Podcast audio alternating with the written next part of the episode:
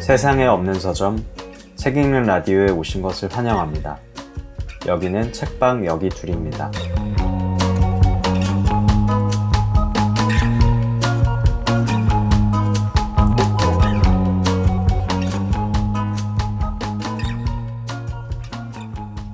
안녕하세요. 책방 여기 둘.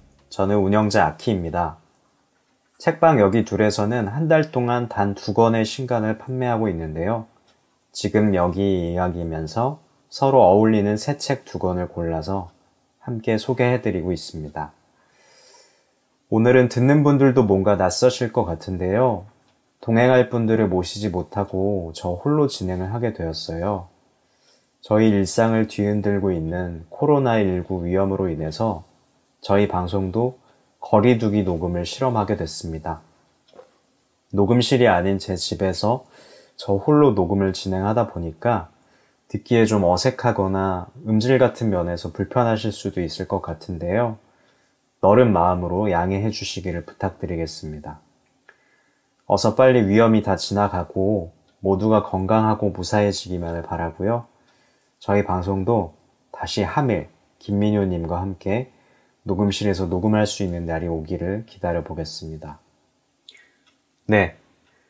책방 여기 둘 오늘의 테마는 가르치며 배우는 사람들입니다. 여러분들도 누군가에게 무언가를 가르쳐 본 경험이 있으실 것 같은데요. 직업적인 가르침이나 거창한 가르침이 아니더라도 친구나 가족, 동료에게 사소한 지식, 사소한 경험 하나라도 배움을 제공하고 나눈 경험이 있을 거라고 생각해요. 가르침은 타인과의 접촉, 그리고 대화 속에서 이루어진다는 점에서 매우 긴밀한 커뮤니케이션이라고 할 수 있는데요. 음, 가르침은 흔히 수직적이고 일방향적인 것이라고만 생각되지만 어쩌면 진정한 가르침과 배움은 가르치는 사람, 그리고 배우는 사람이 서로 적극적으로 영향을 주고받는 가운데에서 이루어질 수 있다고 생각해요. 물론 그렇지 않고 일방향적인 경우도 여전히 많지만요. 오늘 소개해드릴 두 책은 글쓴이가 타인과의 적극적인 교류 속에서 가르침을 전하고 그 속에서 자신도 역시 깊이 배운 경험을 담은 책들입니다. 작가분들은 한 분은 독서 교실 선생님으로 그리고 다른 분은 글쓰기 교실 선생님으로 주로 어린 학생들과 만나온 분들입니다. 첫 번째 책은 어린이라는 세계라는 책이고요. 김소영 작가님의 에세이입니다. 김소영 작가님은 독서교실에서 어린이들과 책을 읽는 선생님이기도 하고, 그전에는 어린이 책 편집자로 일하셨던 분이라고 해요. 어린이 책 읽는 법, 말하기 독서법, 과 같은 책을 펴내셨기도 하고요. 이번 책 어린이라는 세계는 김소영 작가님이 어린이 독서 교실에서 만난 귀하고 아름다운 어린이들의 이야기와 또 그 가운데에서 본인이 느낀 생각들을 귀엽고 솔직하게 적어 내려간 책입니다. 이번 책의 가장 빛나는 지점은 작가님이 어린이를 대하는 태도일 것 같은데요.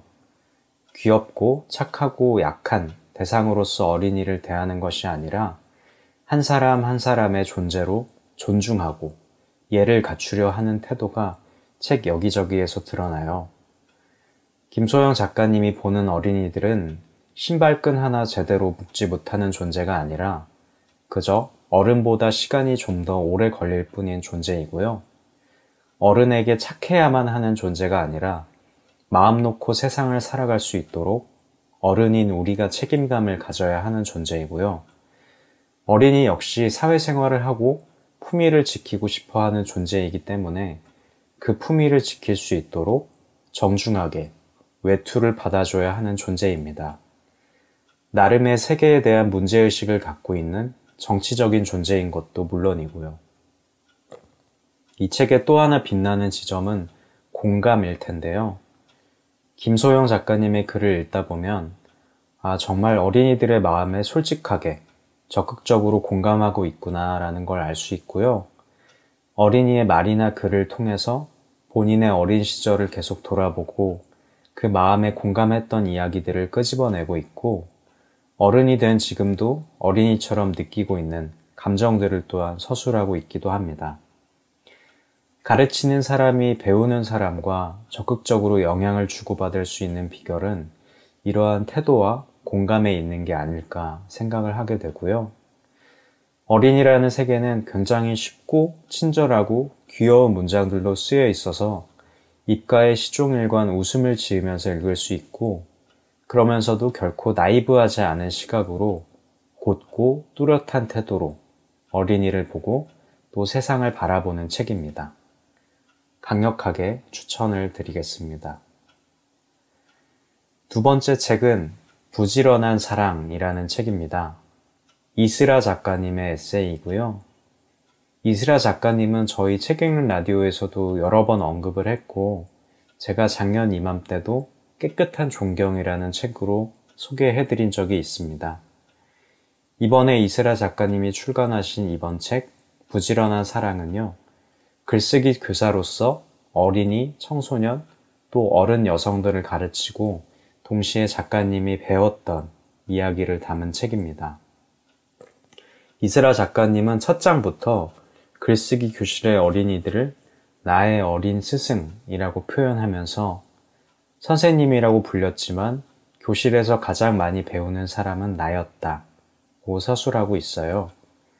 이세라 작가님 역시 김소영 작가님처럼 어린이들의 글쓰기를 통해 자신의 어린 시절을 돌아보는데요. 재능과 끈기의 문제를 생각하기도 하고 자신이 학생들에게 하는 말을 통해서 예전에 자신의 스승이 자신에게 했던 말을 떠올리기도 하고요. 현재 하고 있는 글쓰기에 영감이나 자극을 받기도 합니다. 이스라 작가님 책에서 볼 수 있는 빛나는 지점은 작가님 본인의 배움에 대한 의지라고 생각을 해요. 수업도 열심히 준비하고 학생들도 열정적으로 대할 뿐 아니라 끊임없이 자신을 돌아보고 자신이 배울 점을 먼저 생각한다는 것이 느껴져요. 학생들에 대한 이야기를 통해서 계속 자신의 글쓰기에 대한 반성으로 돌아오는 듯한 인상이고요. 이스라 작가님은 글쓰기 교실을 통해서 정말 적극적으로, 의욕적으로 자신이 배우고 있는 것은 아닐까.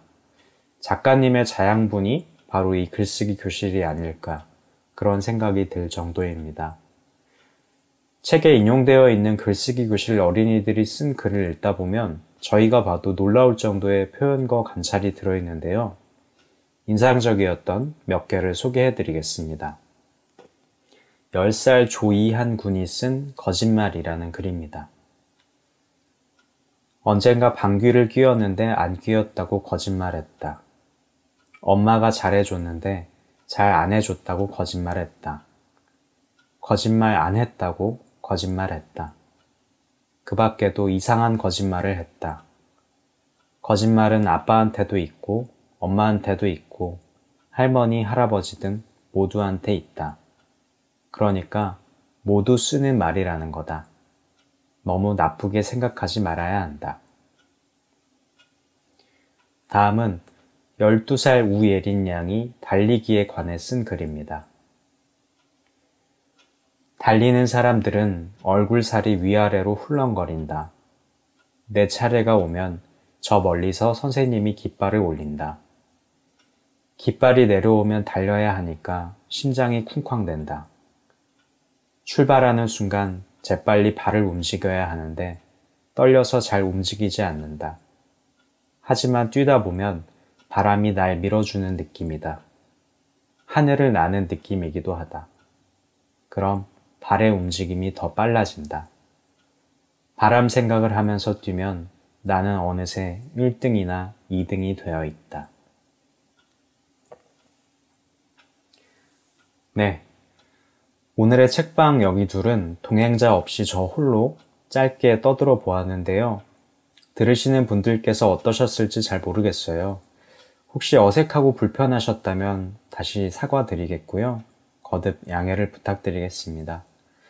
모두 건강하시기를 다시 한번 기원합니다. 본 방송은 네이버 오디오 클립, 팟캐스트, 파티, 스포티파이 앵커 앱에서 들으실 수 있습니다.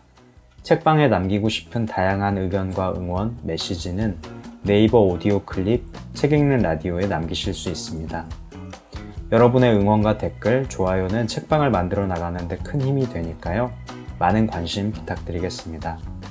지금까지 세상에 없는 서점, 책 읽는 라디오의 책방 여기 둘이었습니다. 감사합니다.